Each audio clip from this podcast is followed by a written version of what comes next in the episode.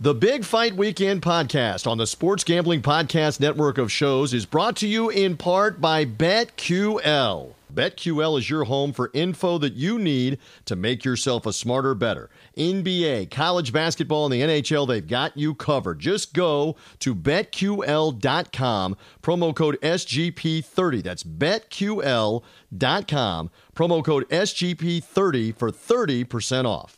We're also brought to you by Better Than Vegas. Better Than Vegas is the home for the avid sports bettor, providing insights, analysis, and free betting picks from cappers and bettors, including the crew from the SGPN. Better Than Vegas, it's like YouTube for sports betting. Check out all their free videos at betterthan.vegas. That's betterthan.vegas.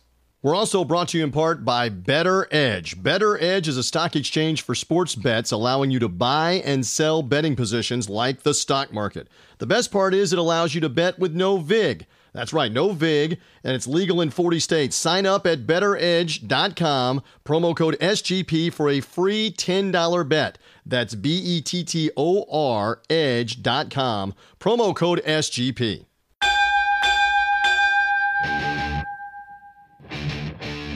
The countdown is on to fight time. This is Big Fight Weekend. Now, here is your host, TJ Reeves. Well, welcome into a championship weekend of fights, including one of the biggest names in the sport already back. What is this that I see? That Canelo Alvarez isn't taking months and months and months and months to fight again, or like a year plus, like what 2020 was during his contract dispute. No, no, no. Canelo Alvarez back in the ring Saturday night in Miami, and we're ready to talk about that fight and everything that's going on this weekend as part of the Big Fight Weekend podcast. I come to you as the somewhat capable, somewhat lucid host of the program. Uh, later on in the show, senior writer, bigfightweekend.com, Mr. Marquise Johns will be here to keep me in line, keep me in order and get ready for the fight weekend with the previews, the insight, the analysis. Canelo's card coming in South Florida, not far from where Marquise and I reside in the Tampa Bay area in Florida, in the U.S., depending on where you're hearing us, because we are global. We are on the internet. We are digital. We are everywhere. So uh, whether you found us in the Far East, where we have some fans, where we, we have fans in Australia, we have fans in South America, we have fans in Europe and the UK Thank you for finding us on the Big Fight Weekend podcast. And we remind you if you have only found us through a social media link, uh, etc., subscribe to us. Apple Podcast, Spotify, Google Podcast.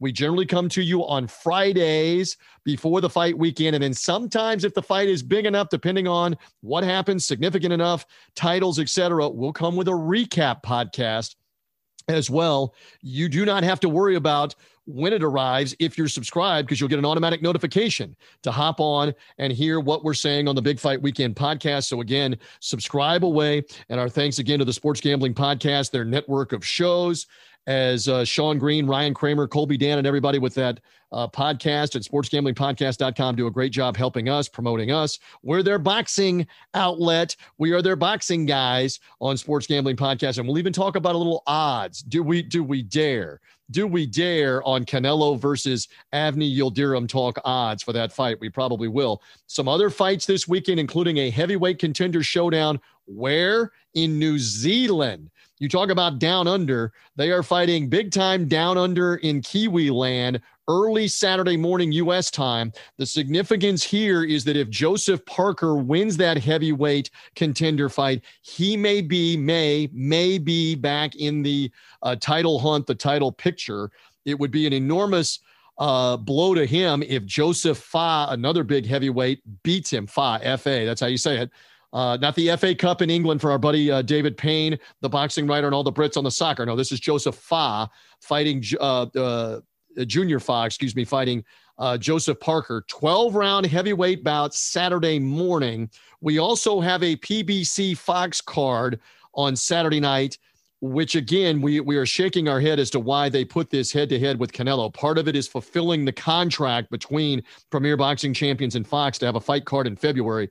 Anthony Dirrell, the former WBC super middleweight champ, who would very much love to get back in the conversation with Canelo Alvarez. He's in action in the main event. Marquise Johns will have insight on that.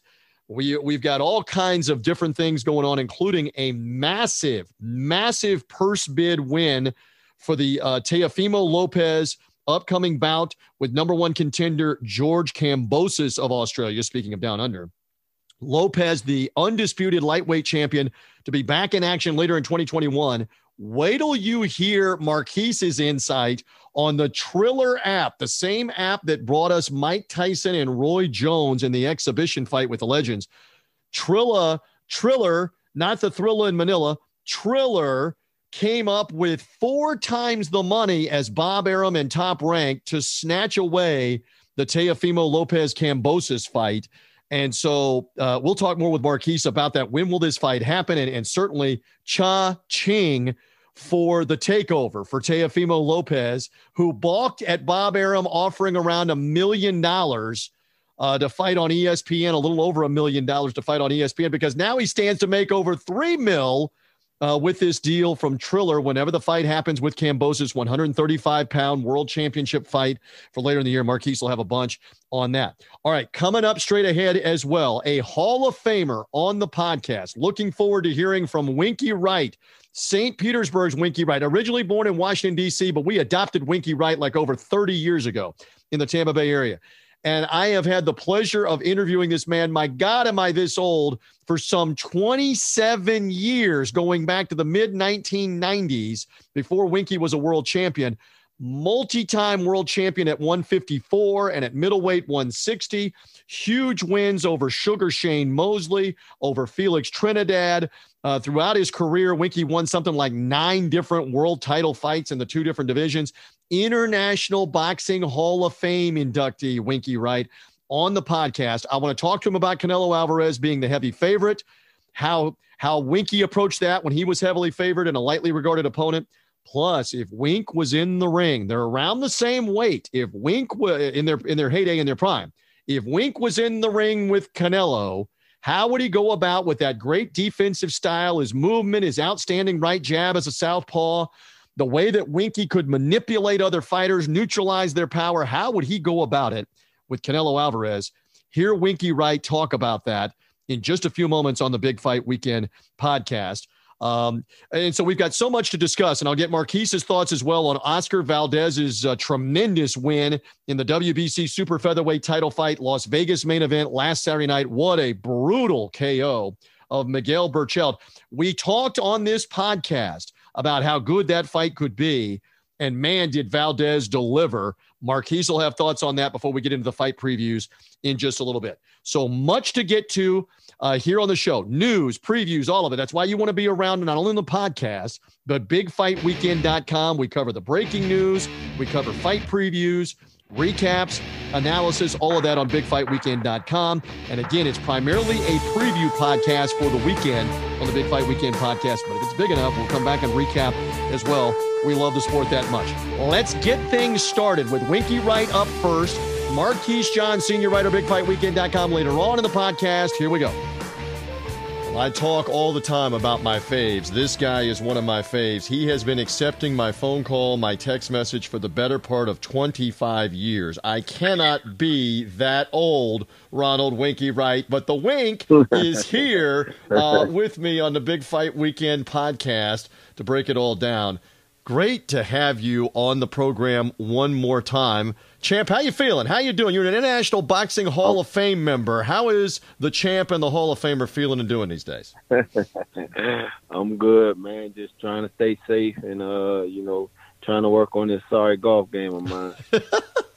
I know you were mean in the day uh, in your in your boxing career, uh, especially with those short irons, hitting it close and knocking in those putts. But uh, you know, uh-huh. golf, golf gets the better of all of us right now, doesn't it, Winky? It's maybe the toughest That's opponent.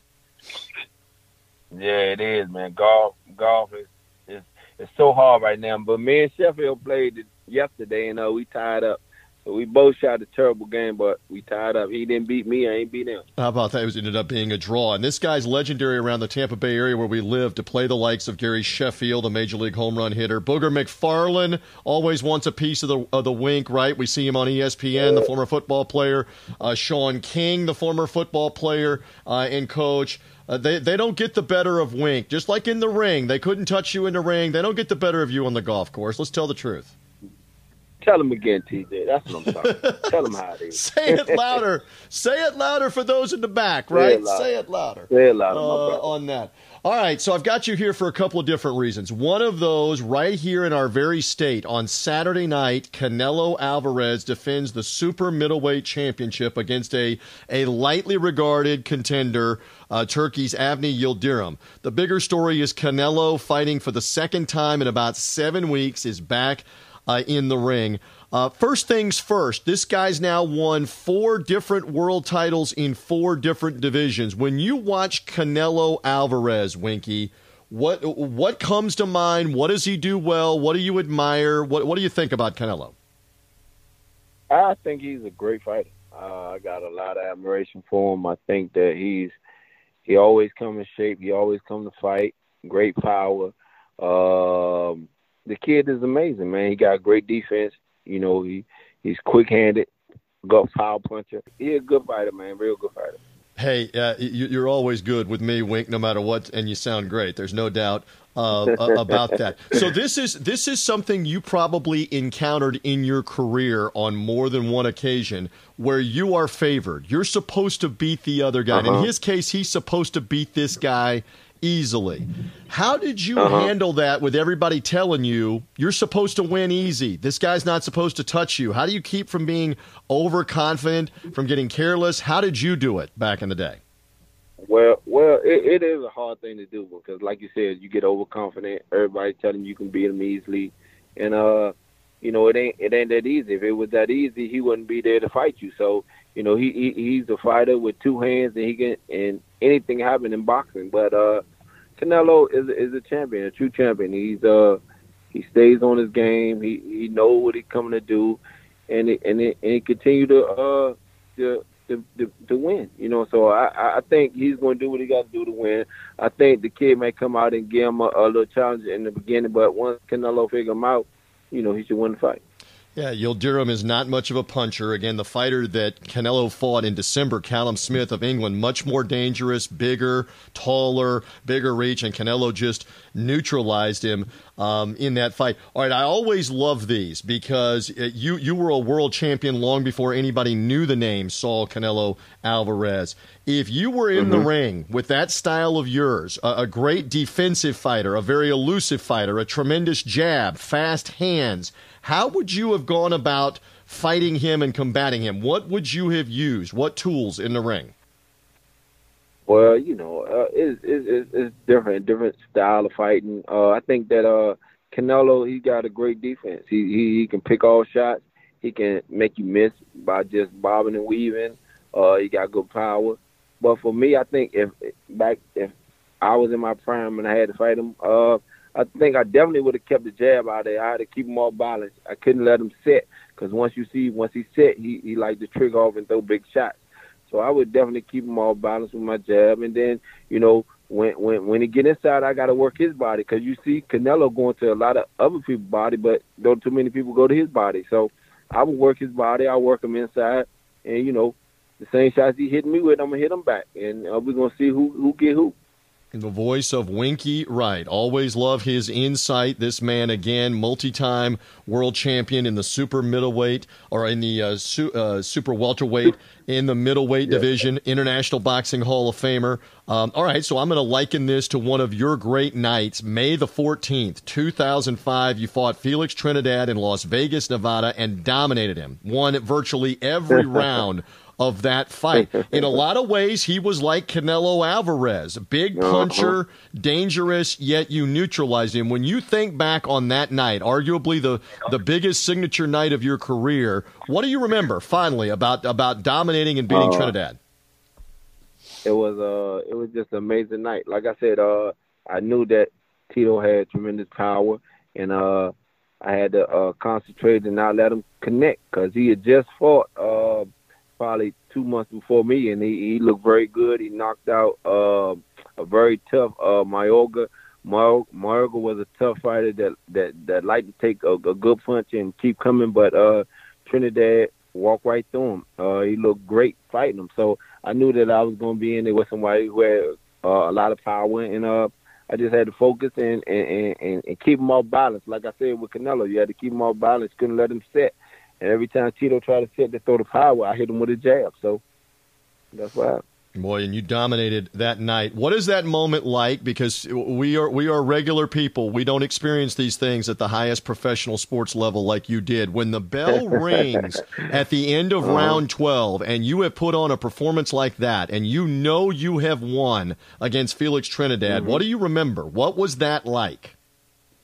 Uh, it, was it was amazing. It was uh you know it was like a a, a time to say to to all the people who said I couldn't do it that you know I'm here, I did it, you know, and it was just a, a, a go ahead moment saying that you know all that hard work was for something, you know, all the time that you wanted to quit when they when they robbed you for different fights that you should have won, all the time that you had to get up early in the morning and run all the thousands of sit ups you had to do, you know, it was worth it. So you know, it, it was a great moment, and you know, I'm glad I was able to experience it. Few more moments with Winky Wright. Love his insight. Uh, a, a, fellow uh, modern day star that's out of Clearwater, Florida, that trains in the St. Pete Boxing Club, which uh, you you made that place famous back in the day with you and Dan Birmingham. It's still there. Dan doing such a fantastic job with other fighters, including Keith Thurman. Everybody wants uh-huh. to know when are we going to see one time again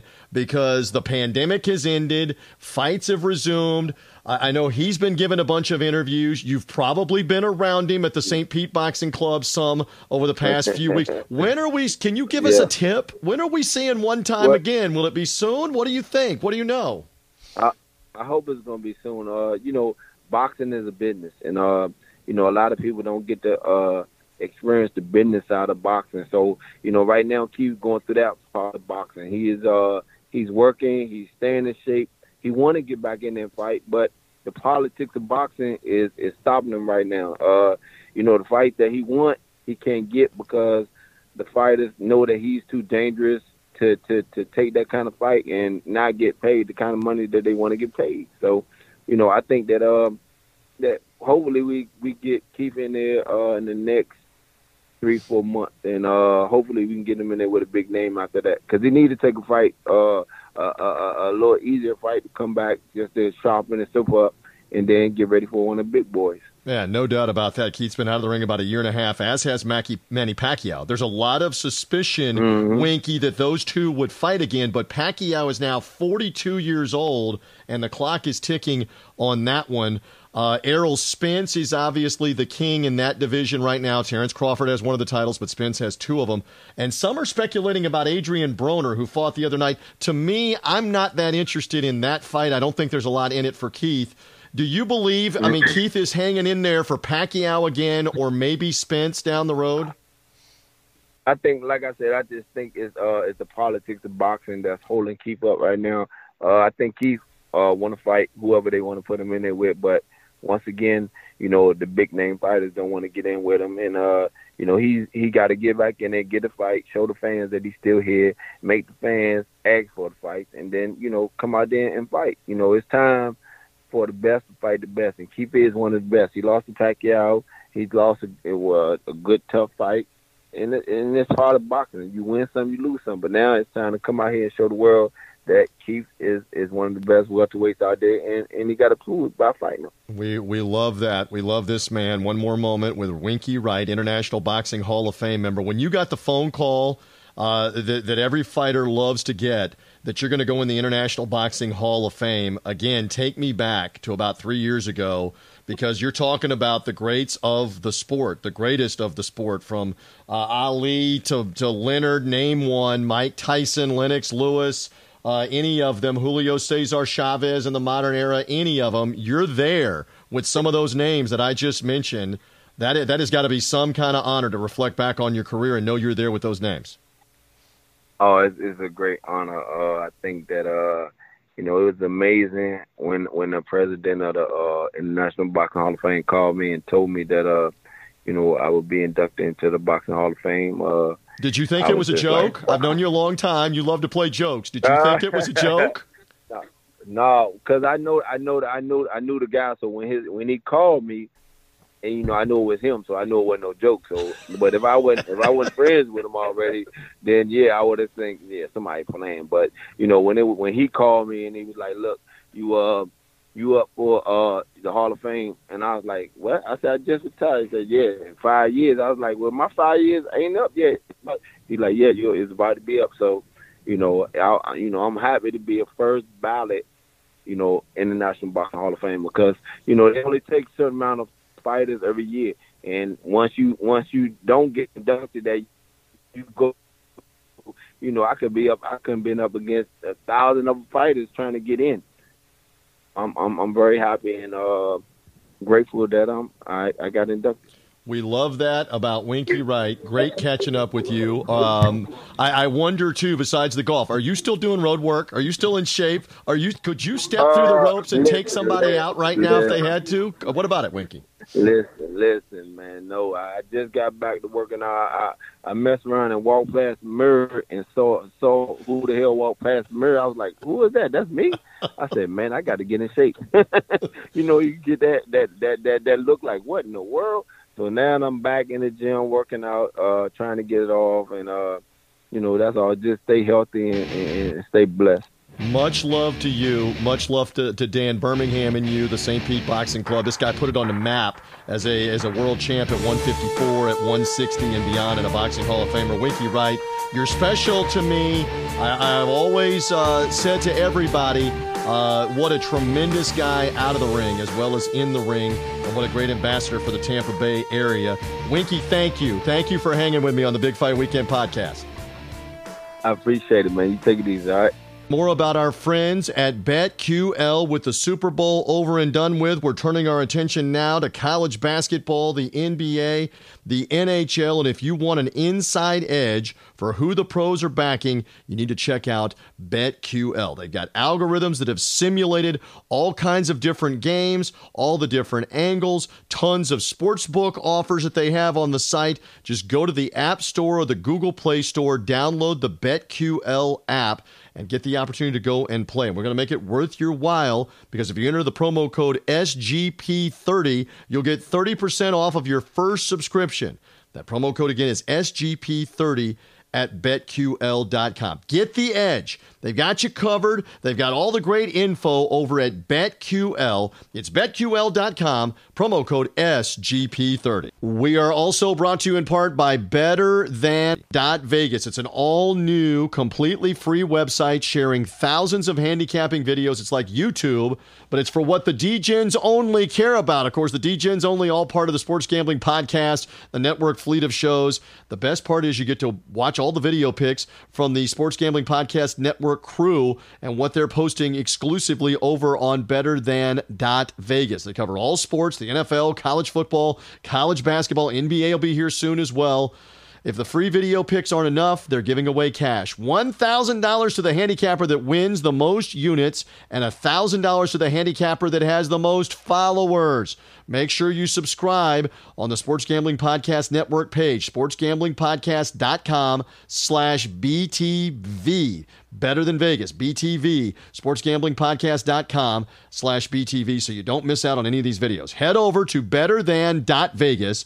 That's betterthan.vegas to see more. We're also brought to you in part by Better Edge, the stock exchange for sports bets that allows you to buy and sell betting positions live like the stock market. And the best part is it allows you to bet with no VIG since you're buying positions from other sports bettors and there is no house. You can play for money in 40 states and they're doing weekly college basketball contests right now. We're talking tons of hoops from here on out here on Three Dog Thursday. And on Wednesday and Saturday, pay 10 bucks to enter and each user starts with a balance of $1,000 in Edge coins to wager on the games. The player with the highest earnings takes the entire pool of entry fees. It's like a battle royal winner take all. Find the link under the competitions tab to get in for just 10 bucks. Sign up today at betteredge.com. Use our promo code SGP. Get that free $10 bet as well. That's B E T T O R edge.com.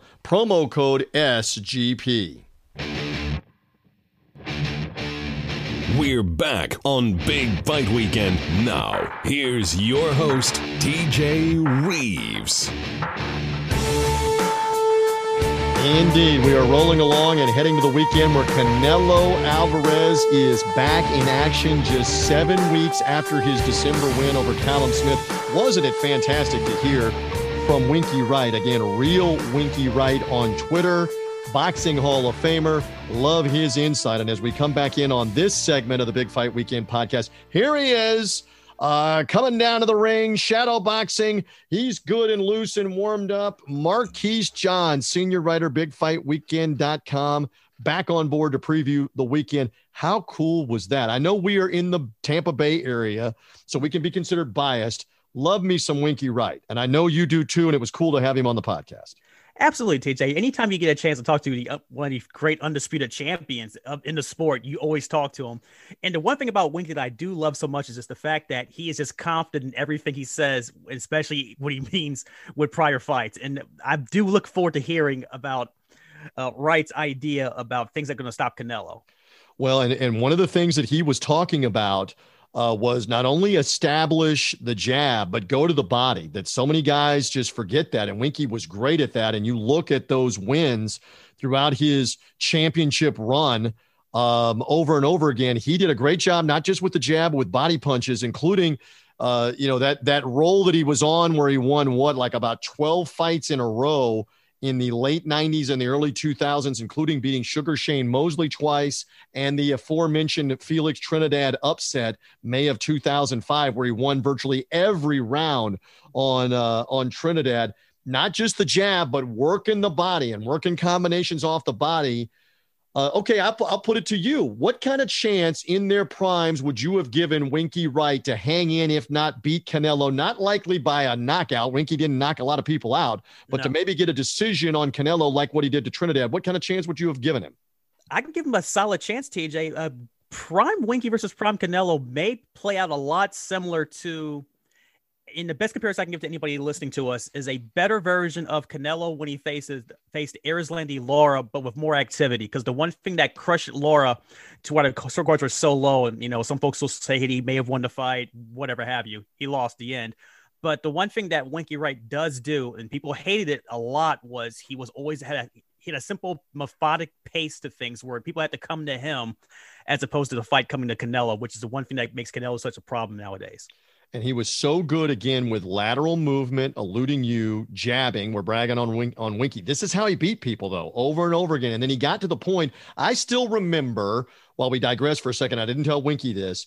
That when Winky was going to fight Ike Quartey in 2006 in Tampa, St. Pete Times Forum, you may have been at that fight. I, I was there and in and around that fight. Oscar De La Hoya was the promoter at that point, and yeah. De La Hoya was mostly retired, but was still kind of hanging on. And De La Hoya said to me and to several other people when we were interviewing him, I do not want to fight this guy. I, meaning Winky, I will never fight this guy because of his style. This was after he'd beaten Trinidad, after he'd beaten Mosley. He said the style is just too difficult of how lateral movement, the jab, excellent on defense, hard to hit. Uh, it, it just presented fits and problems for a lot of guys. And that's why he's in the International Boxing Hall of Fame uh, Winky Wright. That would have been that would have been a fascinating fight. Another quick story about the Trinidad win. I didn't tell this to Winky. I've told it before on the air, on radio, um, and maybe even at one point on this podcast. And Marquise, you can maybe jump in if I've told it with you on the podcast. Mm-hmm. The night of that Trinidad fight, a friend of mine in May of 2005 was on work business in San Juan, Puerto Rico. He had been there for several days. He's there for the Saturday of the of the Winky Trinidad fight. And in San Juan, it was like a national holiday for Trinidad to be fighting for the world title in May of 05. He said you could not believe people in the streets, Puerto Rican flags everywhere, all throughout the afternoon and the evening, the anticipation. They're showing the fight on big TVs all over in and around dan- downtown San Juan, where there are thousands upon thousands of people in the streets watching the fight on this TV. And he's like, okay, we were out having adult beverages, doing whatever. And he goes, so the fight gets underway, and like one round is in the books, and Trinidad can't hit him. And Winky's jabbing him to death. And two rounds are in the books. And this guy's a Tampa guy now in Puerto Rico, like rooting on Winky, taking his life in his hands here with the Puerto Rican masses. Three rounds are in the books, and Winky's jabbing him and banging him to the body and banging him with combinations, and Trinidad can't solve it. Five rounds go by, seven rounds go by, nine, and and he's like, It is the craziest thing I've ever seen because people were throwing their flag down, stalking off by the dozens, by the hundreds. In the 10th round, the 11th round, they were just resigned to the fact he's lost. Trinidad, the national hero, is lost. He said it was the craziest uh, swing of everybody party bedlam, so excited for Trinidad to just almost silence Marquise. After that, what a performance by Wink- Winky, signature performance of his career, right? Absolutely, TJ. And I remember that fight very well because actually, I think I was at that one at the old Ice Palace. And it was one of those things where it was clinical, where Trinidad had no option for him whatsoever. And you can see he was trying to find something, but especially by about the sixth round, where it's like, because at that, at that point, you can see that the, the shots were taking it up, where it's like he had nothing left for it. And it's really one of those great performances, TJ, where I really am surprised where a lot of folks aren't mentioning in terms of undisputed people, Winky Wright on a lot more of these lists. Yeah. Well, and and again, he was he was not the most explosive knockout puncher, but he was very effective at the highest level with how he fought you. And he was very difficult to fight. He's a throwback. He's a throwback to being able to box you, to hit you and not get hit to score and not get scored upon. And it would have been fascinating to see him with Canelo. All right. So, with that out of the way, a couple of more things, and then we'll get to the Canelo fight and the other fight cards this weekend. Your thought, real quick, on the Valdez win, super featherweight champion now, uh, the former featherweight champ, Oscar Valdez. Big time one punch KO, wore down, knocked out Miguel Berchelt. Very entertaining main event on ESPN last weekend from the Las Vegas bubble. Marquise, your thoughts on Valdez and the knockout win? TJ, what a fight Oscar Valdez put on last Saturday. And it's one of those performances where no one expected him to do that much against Berchelt coming in because Berchelt, by about the fourth round, and especially after that first knockdown, had the had the press and it had no op. He had nothing for Valdez by about the, by the, by the sixth round of that fight. Um, and that knockout, TJ, of that that hook that caught him flush when he was lunging in is probably going to be on the picture of every Ring magazine cover and every highlight reel cover for the rest of the year, um, barring Dillian Whyte gets uppercut out the ring again. that, that, that's going to stick up probably as knockout of the year, TJ. Well, and uh, a couple more things uh, about that. Berchelt had all kinds of trouble making weight, which we knew. And as the fight went on, I began to get more concerned. What do I know from a distance watching that you're you're endangering this guy? The beating he's taking, he's not the same fighter because he's dehydrated, etc. And then boom goes the dynamite with that left. I was so concerned as you were. I was texting you. Many were concerned yeah. because, uh, I, again, I'm not there in the moment, but it did not seem like there was enough urgency to get to Berchelt, get him oxygen, get those kind of things. Because uh, again, uh, you you hate this no matter the circumstance, but sometimes if the urgent care is not there in the minute or minutes after a fight, it can be everything on a fighter's survival. And the way that Berchelt went down from that left and laid there not moving with all the factors that we're talking about. Uh, I mean, for example, on our buddy TC Martin show in Las Vegas, the TC Martin radio shows on five days a week in the afternoon there, tcmartinshow.com. He mm-hmm. interviewed Tim Bradley, the analyst for ESPN, the fight analyst, along with Andre Ward. Bradley was on the call of the Valdez knockout win. I don't know if you heard this, Marquise, but Bradley revealed this. Apparently, Berchelt put on like 18 pounds Ooh. after the weigh in. Incredible that he went from 130 to 148, Ooh. something like that. And and and what uh, Tim Bradley said is that's not healthy at all. And that is that is a sign of somebody that can be in physical distress body wise as a fight is going on.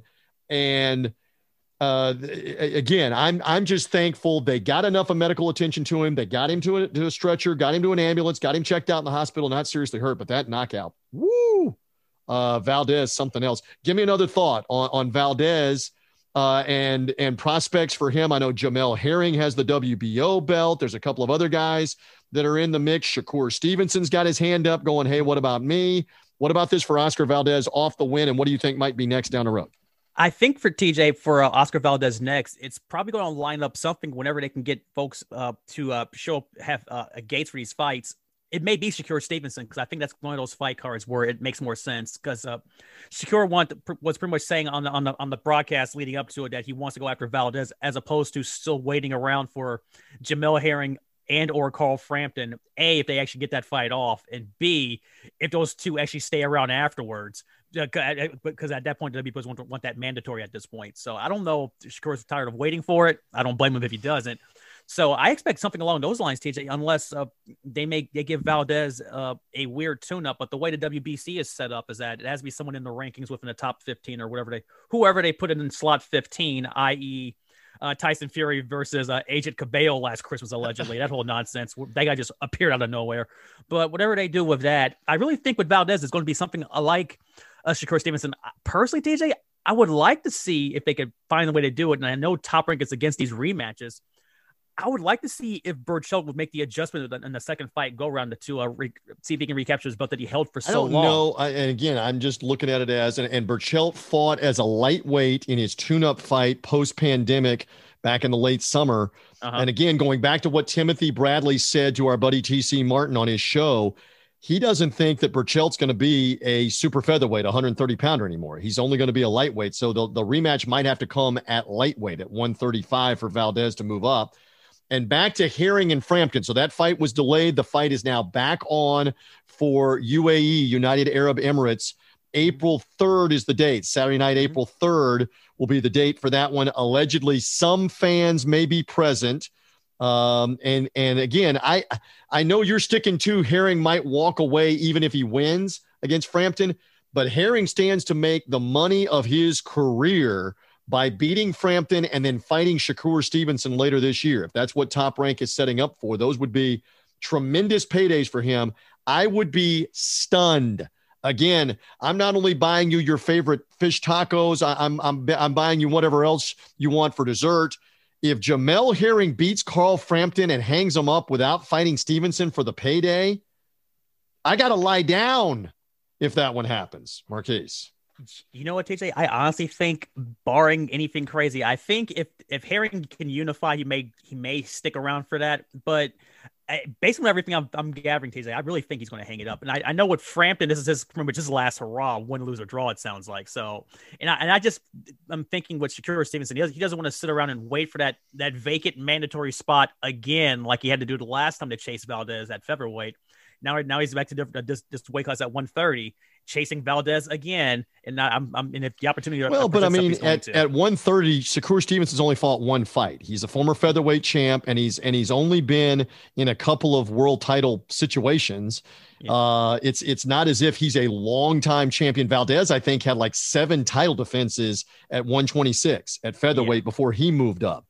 Shakur Stevenson hasn't had seven world title fights. Is my point. He can be a little patient for a quick second or two, the former U.S. Olympian, and see what some of the other guys who are title holders want to do or not do. Uh, on that one. All right, a couple more news items, and we're going to get to Canelo, Yildirim, and the other fight cards for this weekend. It is the Big Fight Weekend podcast. Subscribe away. I am merely TJ Reeves. You can follow us at Big Fight Weekend on social media on Twitter. Big Fight Weekend is the Facebook page as well as the website, bigfightweekend.com. Marquise Johns is the senior writer of the site, hanging with me on the podcast. All right. On Thursday, we found out holy, holy guacamole. Speaking of guacamole, uh, the Triller uh, people and the Triller app. Uh, obviously, we're not kidding around about parlaying the Mike Tyson Roy Jones exhibition into more fights, big money fights. They leveled everybody around them with a $6 million purse bid, a blind purse bid to get the rights to promote Teofimo Lopez against IBF number one contender in the lightweight division, George Kambosos, the Australian. That bid was more than double the Matchroom boxing blind bid and almost quadruple the top ranked boxing bid. All right, Marquise, to you. Uh, that uh, that came out of left field. How big that bid was, and what does it say to you? It means TJ that Triller, win, lose or draw, is out to go, come out swinging with these with this that purse bid win actually, and it's an interesting that I thought that they were the ones that would win this, only for the simple fact that TJ we knew before this purse bid was even mentioned that Top Rank was not going to win it. They they've already said as much. They Bob tried to get this fight in Australia where Kambosos is stationed out of in front of people and fans and money to satisfy, you know, Lopez's uh, money amounts, which depending what day of the week he he asked, has way too many zeros behind it for Bob, and he couldn't do it. So he's like, okay, we'll put up the purse bid and see what it says. And uh, Funny that Matchroom came in second because they got jumped and leapfrogged by Triller with the six million dollar bid. Props to those guys for getting paid on this fight, but TJ, I mean, for an IBF mandatory fight, I mean, just well, the speculation is out there. We don't know. We don't know how soon they would fight. And again, uh, for Lopez, he fought uh, what uh, middle of October, so he mm-hmm. fought roughly four months ago in theory, if he's ready, and Kambosos uh, fought a fight even before that, am I correct? Or did Kambosos fight before yeah. the week before? So they could both, if they're in training, be ready. This is TJ saying this. April, May, something like that. 60, 90 days, announce the fight, announce the site, depending on whether you're going to try to have fans or not. It's important to note that Triller made their money on the Tyson Jones without fans, strictly on the pay per view buy. That's what this is going to be. Might they have it again in Los Angeles? Might they fight in New York, which is uh, Lopez's adopted home um, without fans? Don't know. The rumor is out there if there's a Tyson Holyfield exhibition coming, that Lopez Kambosos would be the co feature on that pay per view. I don't know how much sense that makes as opposed to a standalone thing. What is your thought on that if that's what they're waiting on? And maybe that means it's later in the year, later in the summer, something like that. I'm actually going to teach you what your theory of this fight taking place as its own event around April, May, as you mentioned. They, they, the rumor was that originally was supposed to be somewhere on, on in April on, in, on this uh, Jake Paul Ben Askren card in Atlanta. That's that's been already been ruled out. I, am hearing the same thing what you mentioned before about the Tyson Holyfield thing, but I don't think Teofimo Lopez wants to be the co-main event on a, on a, on a fight card that's clearly going to overshadow him. So I really do think it's going to be its own event uh, that Triller's going to put on probably around May. They, they've been shooting for the Puerto Rican Day Parade, uh, which is in May, and you mentioned in, in his old place of New York City, for, uh, despite the fact he lives in Arkansas now. So uh, it, all, it, all, it all it all travels out and makes sense. So I can see it happening in May, TJ. I'm just astonished that they just dumped so much money on a, a IBF mandatory well, bout, and it, hey. and it, also changes the market for everything too. Yes, because because if, if they're willing to spend this much money on an IBF mandatory about that, let's be honest, TJ, I think Kambosos walking into this fight against Lopez is probably a solid fifteen to one underdog, and that and they're swapping six million for that imagine what they're going to do when, when an actual fight comes up that these these promoters who have who have all these fighters and stables and to, to keep busy and keep active on payroll can't afford to you know to, to uh, meet their demands and then it goes to that point again. All right, let me interject. To that mm-hmm. point, the argument could be made because as you just laid out, I mean there are not um you put a you put 10 sports fans that are hardcore sports fans in the room, all right, that are not necessarily boxing fans Mm-hmm. One or two of them's probably heard of Teofimo Lopez because he's fought on ESPN a couple times. Yeah. Maybe three of them. Zero of them have heard of George Kambosos. they don't know who he is. So you are marketing this to the hardcore boxing fan, to the boxing fan. Now, that being said, they had to overpay to be able to get it, which they did. And maybe they have their eyes on the bigger picture of a Lomachenko rematch for example, later in the year. And so they get Lopez paid a bunch, get him on, get him a pay-per-view. Maybe it doesn't do as well, but it's a bit it's a loss that it's a bigger picture for the rematch with Lomachenko. Do you buy that? Do you buy that maybe there's a bigger plan in play here? Secure him now by overpaying, and then the bigger fight is the second fight, the third fight, and beyond for Teofimo Lopez and Triller.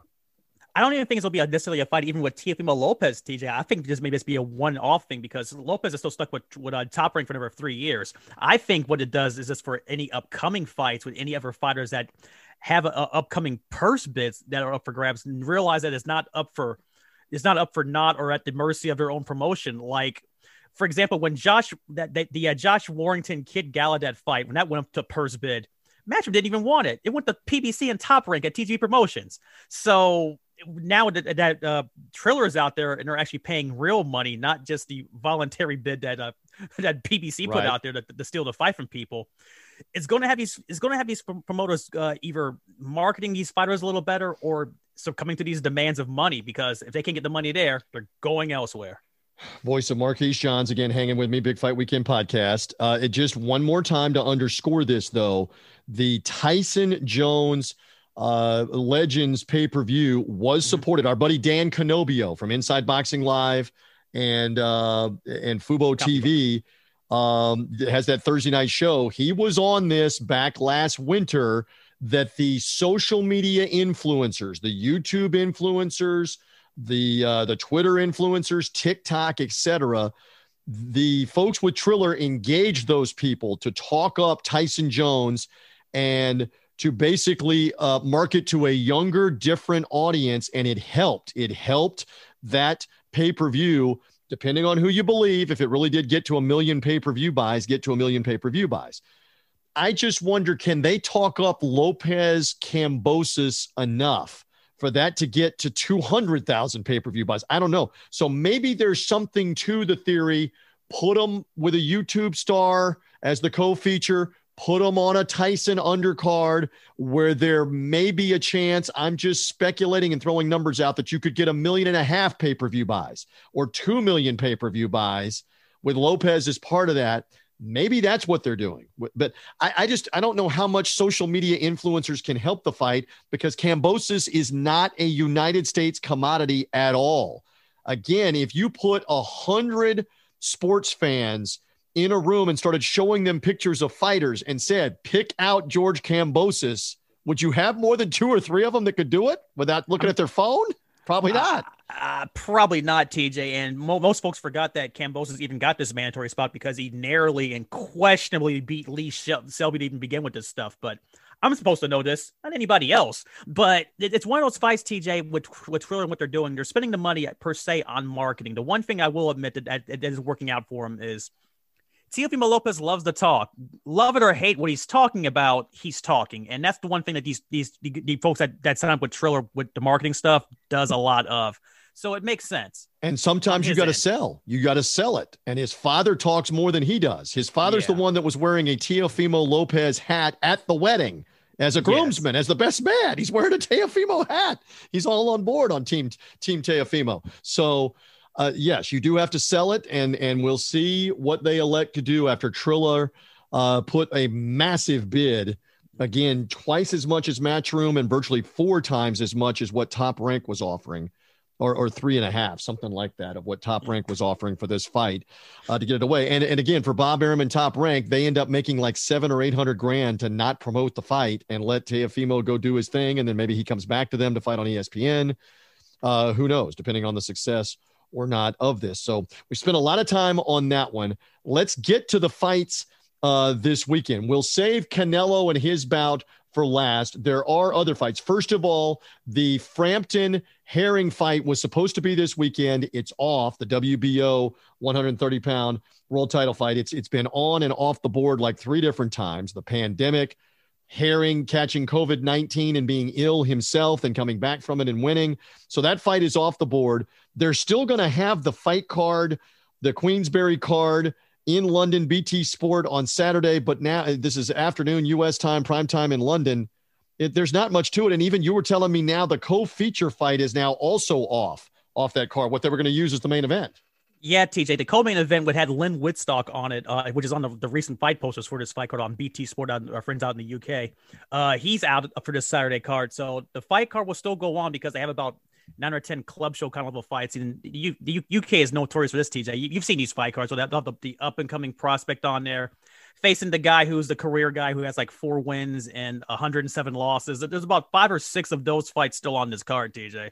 So wow. that part, that part of the show may still go on. I don't know if there's going to be anything of note on the good side that's going to okay. come out of that, but good enough on that. Good enough on that. All right. The Saturday morning U.S. time, which again will be prime time in New Zealand, Saturday morning, like 5 a.m. East Coast time in the United States, is again Joseph Parker Junior Fa Parker is the more noteworthy name trying to get back in the heavyweight title picture. He once lost to Anthony Joshua, gave Joshua some problems. Um, he's the more notable fighter here. Give me something on this. Again, it's very early Saturday morning, depending on when they're hearing us U.S. time uh, in New Zealand, Kiwi land. What about that heavyweight 12 round contender fight? At some point, TJ, this is gonna be a fun one with uh, Joseph Parker and Junior Fa in New Zealand in front of people because they're down under where they've been isolated essentially since this pandemic started. So they can have fans again, and that's gonna be a packed house for that fight. And the implications of it, TJ, for in terms of the WBO, they'll make these rules up as they come along. But essentially, where we are now with it is Anthony Joshua still has the WBO heavyweight belt.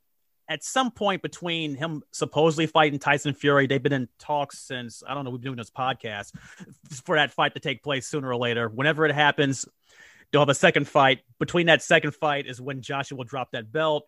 Whenever he drops that belt, it'll be vacant for a chance. More than likely, in this weird round robin between the winner of this fight Saturday and Alexander Usyk and Joe Joyce are facing off at some point as well. So th- th- those are the three. These are the names in contention for that belt whenever it becomes vacant from Anthony Joshua. And again, for Parker, he's the former WBO champion, and that's the belt that uh, Joshua took off of him uh, in that fight. Uh, so again, they have been trying to have this fight. They had uh, COVID nineteen uh, back in the fall uh, that delayed it and um, and so now they've been able to put it back on. And one and one of the fighters also had COVID nineteen uh, here as well. I believe it was Junior Fa got Junior got uh, got COVID nineteen. So let's see, Joseph Parker, Junior Fa, Saturday morning in that one uh, from New Zealand. I promise Canelo in a moment, but the PBC on Fox card, Premier Boxing Champions on Fox from Los Angeles. At the time we're doing the podcast, Marquise, you were on the media call with Anthony Dirrell, the former WBC 168 pound world champ. Uh, lost the title to David Benavidez. Uh, Benavidez has since been stripped. And now, ta-da, Canelo Alvarez is the WBC champ by virtue of his winnings uh, at 168. So Dirrell is in a main event. You were on the conference call. You've got more for me about this fight and who he's fighting Saturday night. What about it? Absolutely, TJ. Let me uh, stop you there as well. At Frankie Drill, he's a two-time former super middleweight champion. He corrected someone on the media call about that a while back too. Uh, okay. Funny thing about about, about Dirrell is that uh, this media call with him against uh, Kyrone shut it down Davis. Uh, those who don't know about Davis's story, it's not as long as I thought it was going to be. He's essentially he's coming out of Wilmington, Delaware. He's trained by uh, noted trainer Stephen Breadman Edwards, who is well known for being around Julian J. Rock Williams and uh, essentially he's he's a side he's an aspiring rapper on the side essentially. You can you can check out his soundcloud whatever I have you. So anthony dirrell who's been reading some of this stuff during the week uh, on the media call says uh, go ahead and collect this check and then you can go back to being a rapper. You can even rap with me one day. Uh, sit walk with me ringside to the ring. And that's been the smack talk that dirrell has been throwing at people all week long for this where he mentioned that he mentioned also that uh, davis has been doing yoga and then dirrell's final comments was I heard he was doing yoga, so I'm gonna stretch him out Saturday night. So Dirrell's in the zone right now to uh make this early bits. evening. Is yeah, this okay? I, we we have affection for Premier Boxing Champions. I, I want to see them put better fight cards out. Oh, Again, I'm not sure. This is mainly to fulfill the obligation of once a month on Fox or Fox Sports One in prime time. They're putting it up against the Canelo Alvarez fight card on DAZN. Is there much more worthwhile to watch on this card? I know uh, on the undercard, there's a couple of guys that would be of interest, and that includes what is it, Vito uh, Mielnicki, the uh, the welterweight, the unbeaten young welterweight. Is there much to this? Is the Dirrell fight even worth watching? What about it? I think TJ for this Fox card on Saturday night, they they had scheduled three fights for it at eight o'clock. I don't know if any of these fights even honor or going the distance. So by about 9:30 realistically this fight card should be over because I think these fights will be early stoppages with prospects on that and even on the FS1 undercard. I know I can't mention this. Uh, Michael Rivera is a lightweight prospect they have fighting on the prelims, but that's all. Honestly, TJ, I think these guys are getting these fights out the way early. That way we can all watch Canelo afterwards. Let's hope when so. he walks out. Let's hope so. All right, and there is news off the Canelo show that Julio Cesar uh, Martinez, the WBC flyweight champion, unable to fight Saturday night with what is apparently a hand injury in training.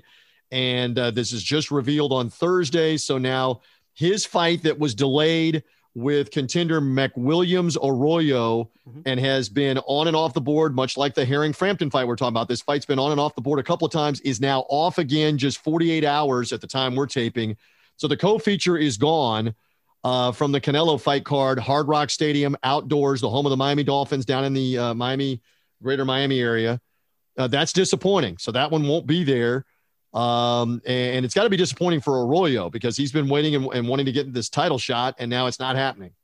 Absolutely, TJ. No, it's a shot in the arm for both these guys. Uh, for Martinez first, this is the third time TJ he's had to pull out of a fight in six months, and two of them TJ have been on back-to-back Canelo Alvarez cards. TJ, if there's any time that you don't want to be not in action, it's not not being on a Canelo Alvarez card.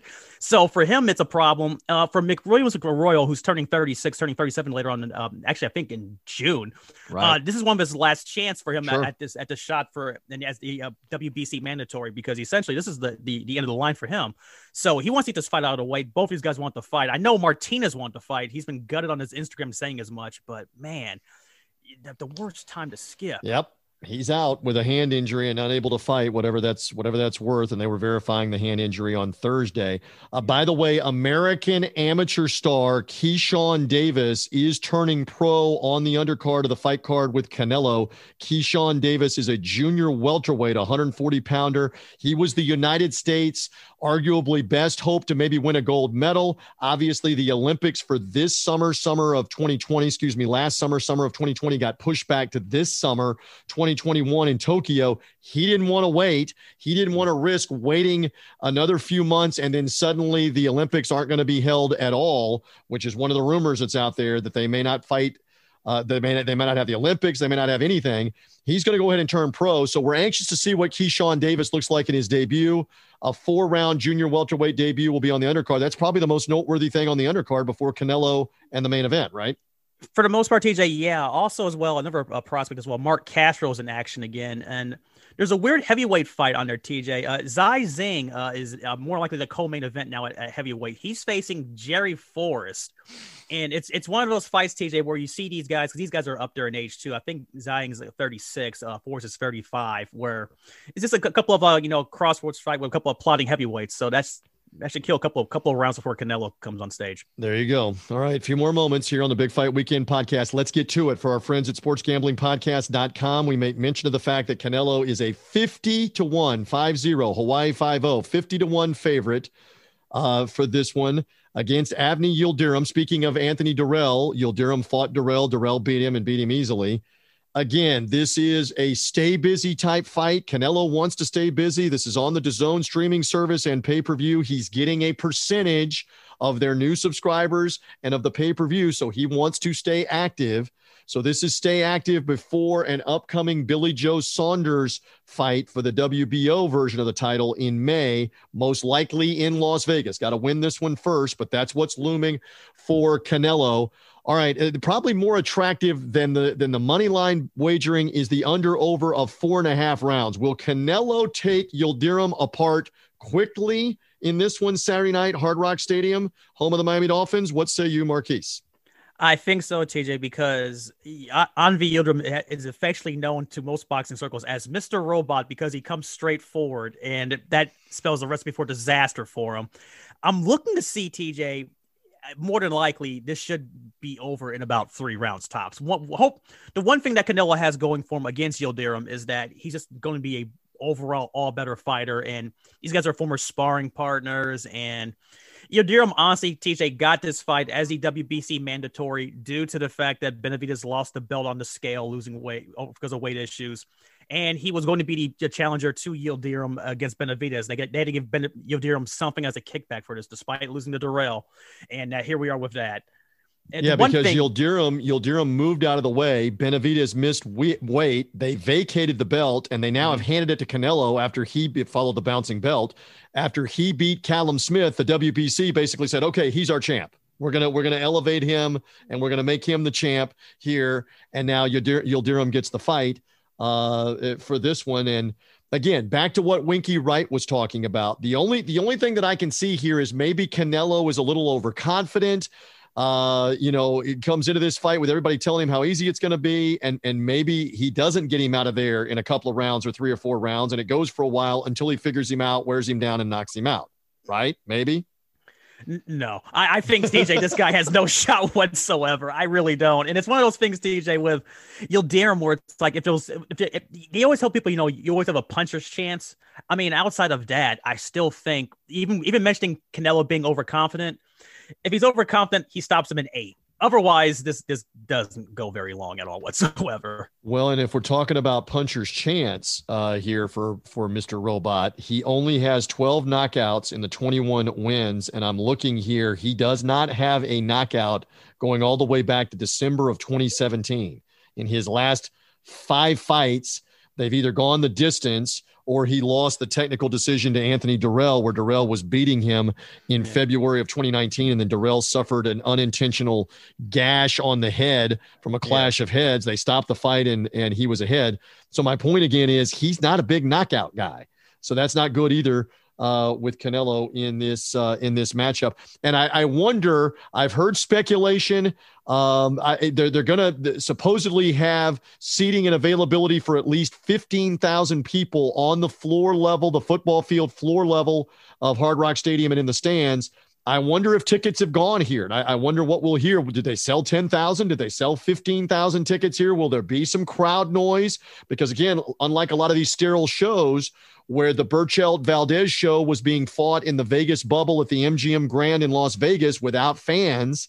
This one will have some roars of the crowd. If Canelo comes to the ring and starts lighting him up early, we will have some atmosphere. And we saw that like with the Gervonta Davis, Leo Santa Cruz, very action packed fight with a ton of fans roaring in that one. Canelo at times had him on their feet also fighting in the Alamodome in September, in, um, excuse me, in December against Callum Smith. They fought in the same site as Gervonta Davis. They had some fans. They were roaring.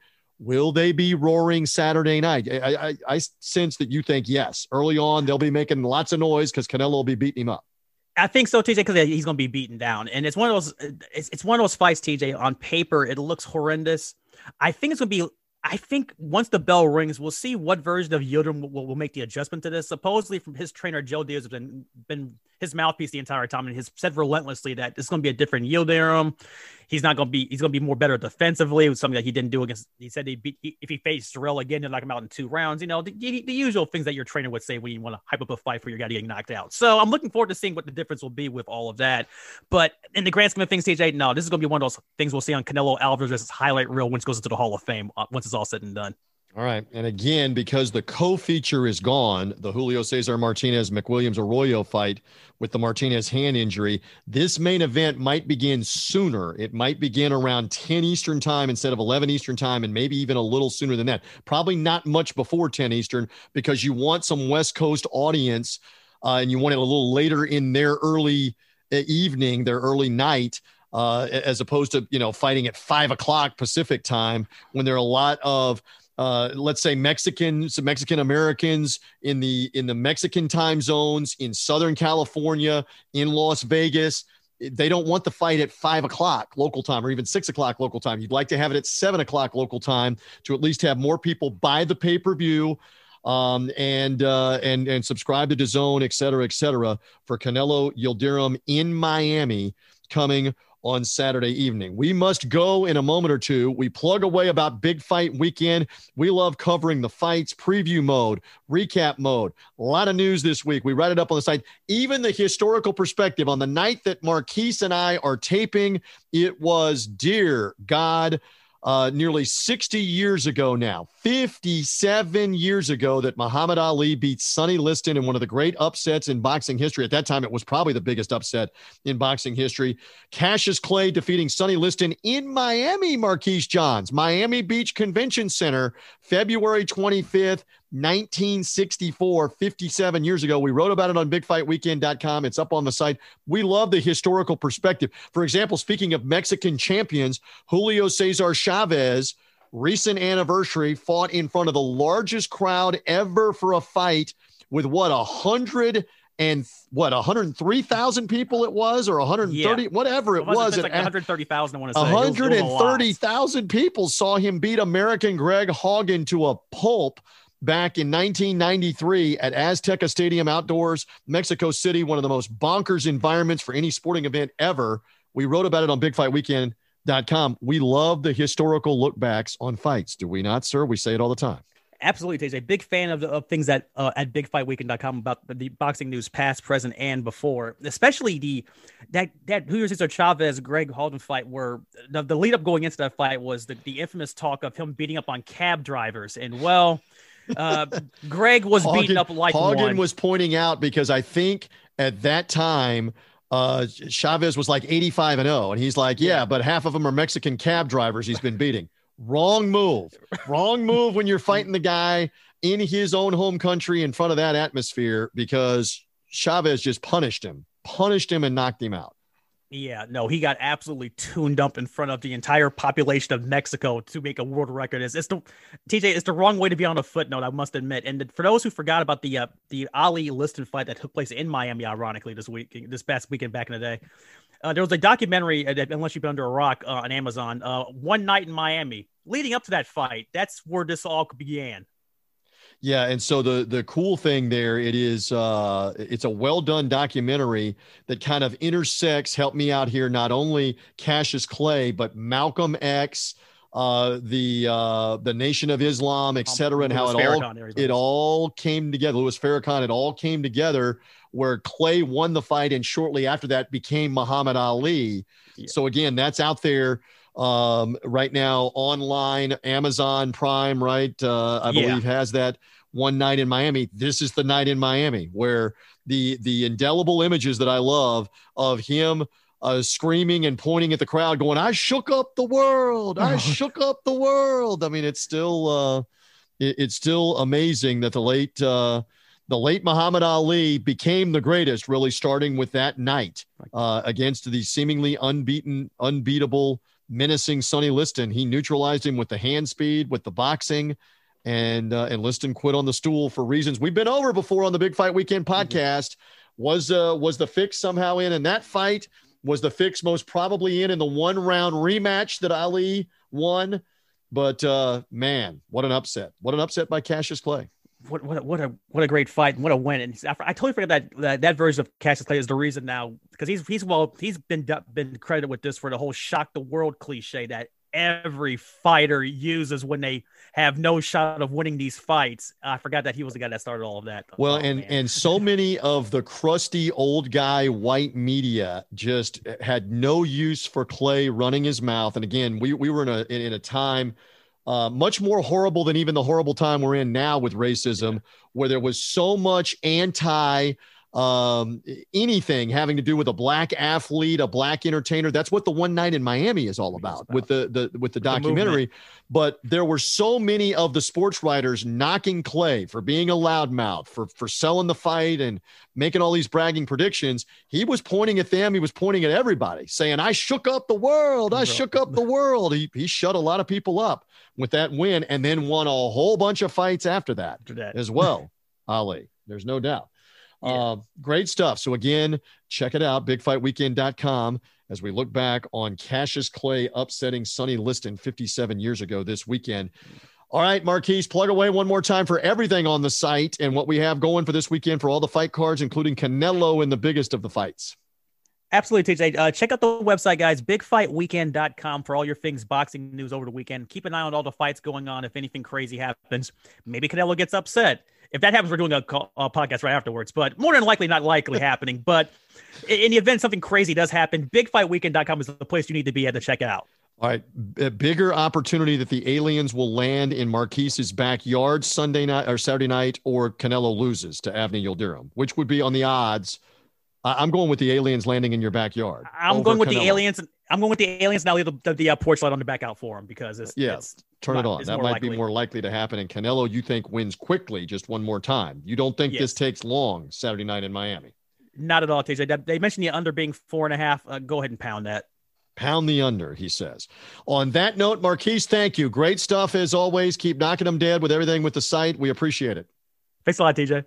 There is Marquise John, senior writer, bigfightweekend.com. Follow him at Weak Sauce Radio. Love the Twitter handle. Follow us at Big Fight Weekend. Many thanks to Winky Wright, real Winky Wright on Twitter, the Hall of Famer, the former uh, junior middleweight, undisputed junior middleweight, former world middleweight champion in the Boxing Hall of Fame. He was breaking down Canelo and this fight Saturday night with us and reminiscing with us. Love me some Wink from in the Tampa Bay area, St. Pete, Florida. For now, we are done. Enjoy all the fights this weekend. Subscribe to this podcast, Apple Podcast, Spotify, Google Podcast. Thanks for finding us as well. Social media links, sportsgamblingpodcast.com. If it happens in boxing, we're all over it. I am TJ Reeves from a man Marquise Johns. We're done on the Big Fight Weekend podcast. Bye. It's finally spring, and I'm saying goodbye snow, hello adventure. And during the Honda Dream Garage Spring Event, you can get epic deals on your favorite Honda model. Ready to get rugged? Then take the off road in an all wheel drive Honda SUV like the CRV, HRV, Pilot, Passport, or redesigned Ridgeline. Want to take a spring road trip? Then check out a fuel efficient turbocharged Civic or Accord. Say goodbye to winter and hello to a new Honda. Don't miss huge savings during the Honda Dream Garage Spring Event. Now at your local Honda dealer.